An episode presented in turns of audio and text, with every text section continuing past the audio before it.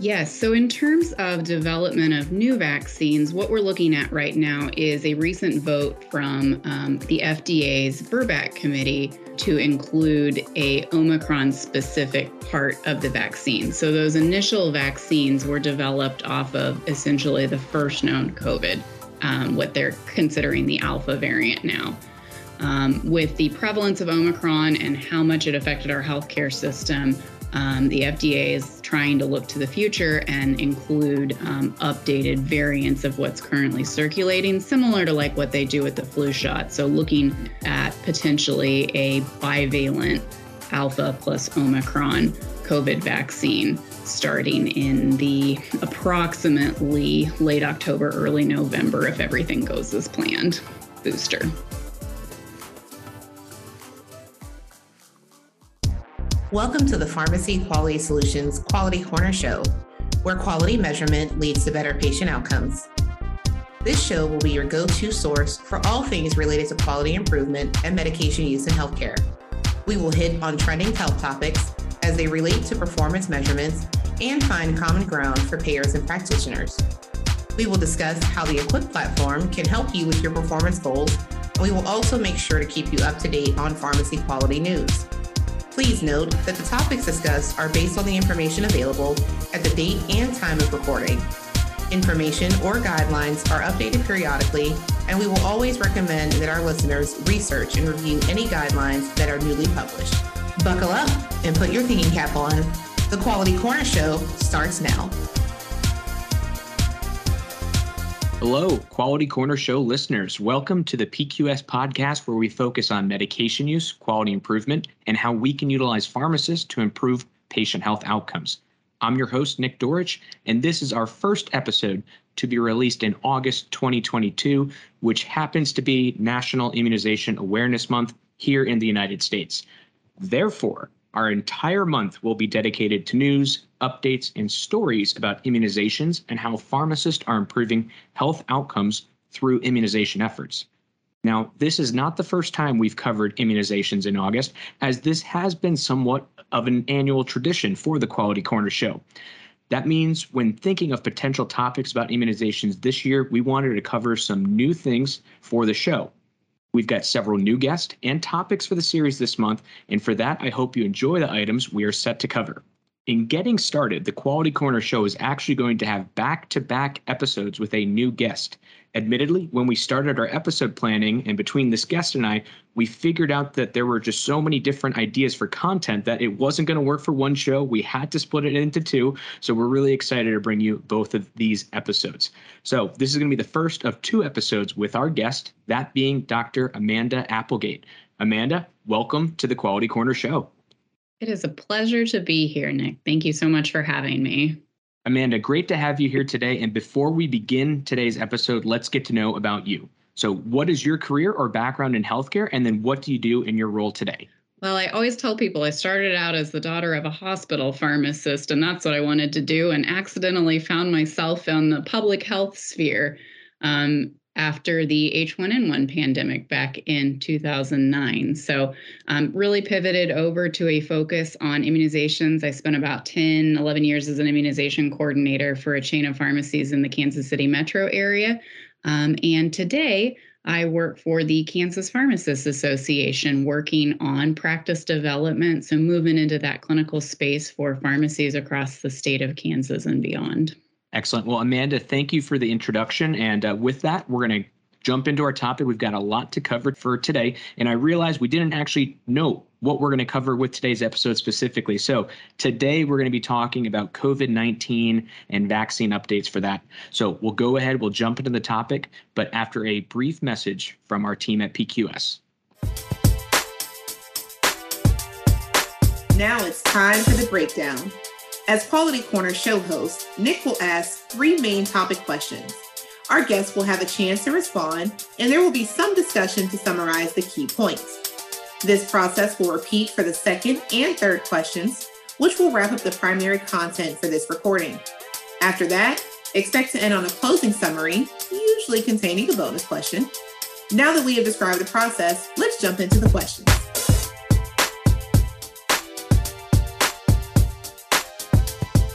All right, Amanda, we're going ahead with our topic for today and covering vaccine updates for COVID 19. We are starting with the topic which has been a hot area of discussion recently for COVID 19. That's being specifically pediatric vaccines. So, what are the general recommendations for patients that are six months to five years old? So, that six month to five year old range, which the CDC has been calling the tender age vaccination to differentiate it from that pediatric and then the adolescent vaccine, since there's a lot of different players in this here. Um, the general recommendation is to vaccinate and vaccinate that age group, period. Um, the littlest kids do get COVID, they do get hospitalized, and they do die. So, what we can do as a profession and as a healthcare community to help prevent that is so important. Um, there are two different vaccines for that littlest age group. Um, the Pfizer group is recommended for ages six months to four years. It is a three dose series um, across about a 12 week period.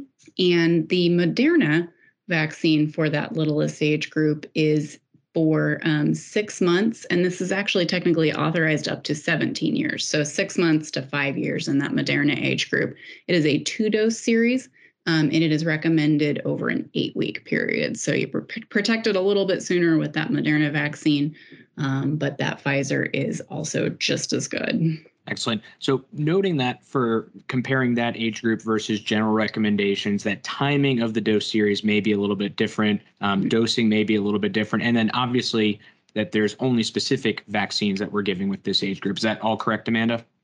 Yes, that's all correct. And the interesting thing about these age groups, too, is we get a question a lot about jumping from one age group to another. So if somebody's scheduled to go from, you know, age four to five during that age group, let's say, you know, they're going from tender age to pediatric, they can actually utilize either the tender age or the pediatric, or same thing if you're moving from pediatric to adolescent, you basically just stick with that same dose and vaccine um, from either the younger age group or the older age group. There's no preference given to which it's a great clarification because again, if you're going from five, age five to six, it's not as if you want to to wait just because that recommendation. There is guidance on how to adjust uh, for when that situation does occur. Well, Amanda, great description there on those items. The next question I want to go into here, and this is going to somewhat relate to children as well, but it's also going to uh, be applicable for a broader population and that's going to be about booster vaccines for COVID 19. Now, COVID 19, that's a new disease state that we're dealing with, and there's also been these vaccines, right? They're newly developed. So when they became available, there wasn't information readily available upon launch with regards to vaccine and how long that immune response would last. Now, with more time and research, there are new recommendations for boosters. And what can you share with us and our audience today about this aspect of COVID 19 immunizations? Yeah, this is still an ever evolving um, situation, especially as new variants come about. And we just keep learning more. That science keeps developing in terms of, you know, we started administering those, we got the information that we needed, and then we just learned alongside that vaccine. So we have learned that people need boosters. Again, people need boosters, period. Um, that initial series um, has been shown across the board to really not be enough, especially as we moved into January 2022 and the prevalence of Omicron. Um, we found that the vaccinations, that initial series, what they used to call fully vaccinated, wasn't cutting it in terms of protection. You saw still saw hospitalizations and death after that as that immunity waned. So for boosters right now, essentially those first two doses for adults and the pediatrics um, anybody in that age 12 and older population need a booster dose. Um, so uh, that primary series essentially winds up being three doses right now. Um, if you're over the age of 50 another booster. Um, so four doses total. And if you somebody is immunocompromised um, five doses total is what we're looking at for either the Pfizer or Moderna product for that age 12 and older population. All right, Amanda, are there also any updates on vaccines, vaccines available, and what should be provided as a booster? Yes. So, in terms of development of new vaccines, what we're looking at right now is a recent vote from um, the FDA's VRBPAC committee to include a Omicron specific part of the vaccine. So, those initial vaccines were developed off of essentially the first known COVID, um, what they're considering the alpha variant now. Um, with the prevalence of Omicron and how much it affected our healthcare system, um, the FDA is trying to look to the future and include um, updated variants of what's currently circulating, similar to like what they do with the flu shot. So, looking at potentially a bivalent alpha plus Omicron COVID vaccine starting in the approximately late October, early November, if everything goes as planned booster. Gotcha. Thanks, Amanda. Yeah, and it's key key words there. If everything goes as planned, so we're going to wait and see for more more updates. And I do want to, before we close the episode today, I will ask about where you've been getting this information, trusted resources, and where folks can can look to for more information. But before we get there, I do want to ask uh, our our third sort of question for today's topic, and this is going to be related to vaccine safety for COVID nineteen. And with that, are there any new details, new experiences, et cetera, for risk of side effects or adverse events with people as they have gotten their series of COVID 19 vaccines? Yes, probably the most important information we can give in the vaccine safety um, information for COVID is going to be along the lines of myocarditis. That's probably gotten the most press and deservedly so um, because it affects um, a very specific population. So, myocarditis is generally found in the adolescent population, especially adolescent males. It's thought to be related to hormones um, that are being produced at the time. Um, and so, for that group, so for um, males in the age 12 to approximately uh, 39 years old age group, taking a little bit longer between intervals is going to be one of the most important things you can do to help avoid myocarditis. Um, so, whereas an interval may generally be three weeks for a Pfizer vaccine, they can take up to eight weeks to put a little bit more space in between first dose, second dose. Um, and then, same thing, waiting maybe a little bit longer than that five month recommendation for the booster um, in order to decrease the risk of myocarditis in that age group. So, that's probably that biggest thing is you can go a little bit longer um, and you really want to go a little bit longer on that interval for adolescent um, and young adult males specifically. Thanks, Amanda. Now, uh, other part of this question as it relates to vaccine safety. This is going to be a little bit of a pivot, but still within the realm of vaccine safety, especially as so when this episode comes out, we're going to be August 2022, right? And we know everyone is going to be gearing, gearing up for flu shot season. So that does, to, for me, that brings to mind, well, what about co-administration or, you know, with the COVID-19 vaccine? Is it safe to give these vaccines along with uh, other vaccinations? Again, especially perhaps because seasonal flu, uh, especially with flu vaccine. Yes, it's absolutely safe to give the COVID vaccine at the same time as any other vaccine, always making sure that you're spacing administration sites appropriately um, so you can differentiate any adverse reactions. Um, but um, that being said, the one exception may be monkeypox vaccine. Thank you, Amanda. Now, I do have one actual final question here before we close our content today on COVID 19 and COVID 19 vaccines.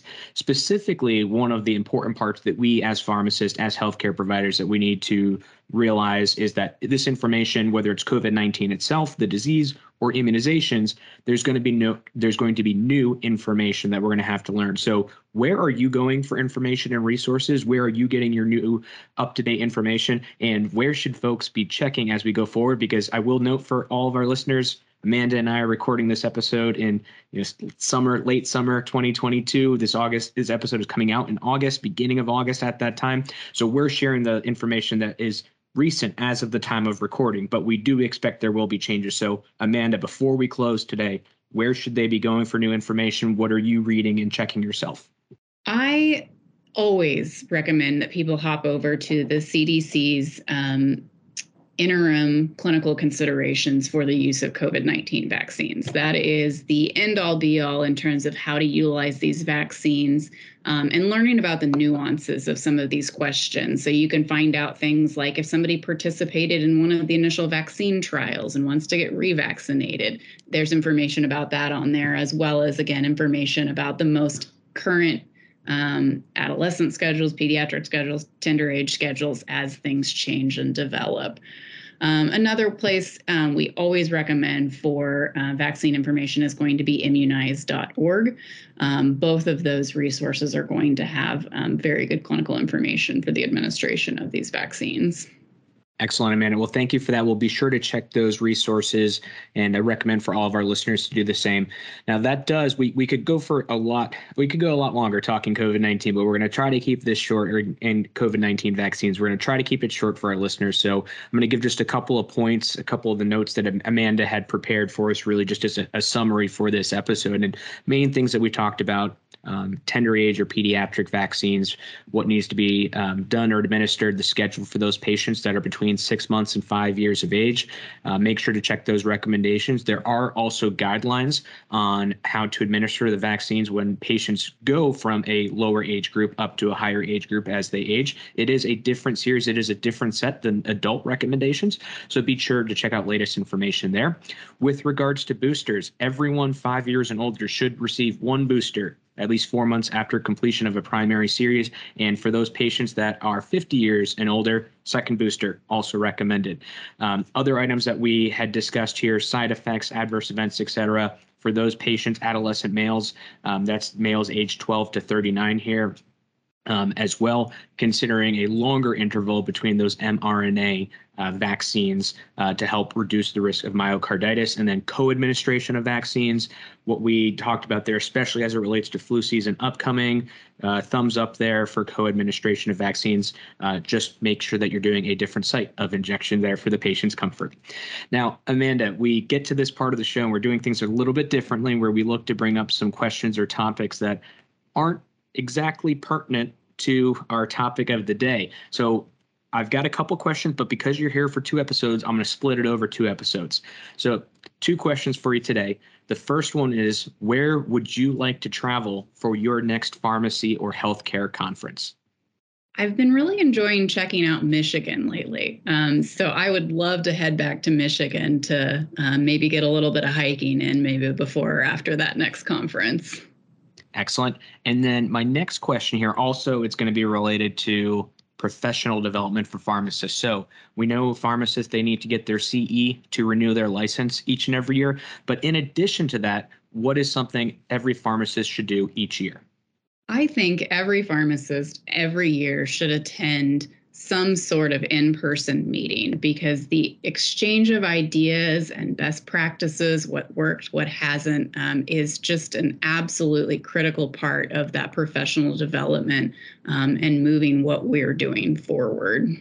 Excellent. I get the sense now that as we're starting with this new question, it might that that particular answer might be a popular response. So we'll see. We'll let it go for a few more, but we may need to change that or, or disallow that answer as being too popular. But Amanda, we're going to allow it for now.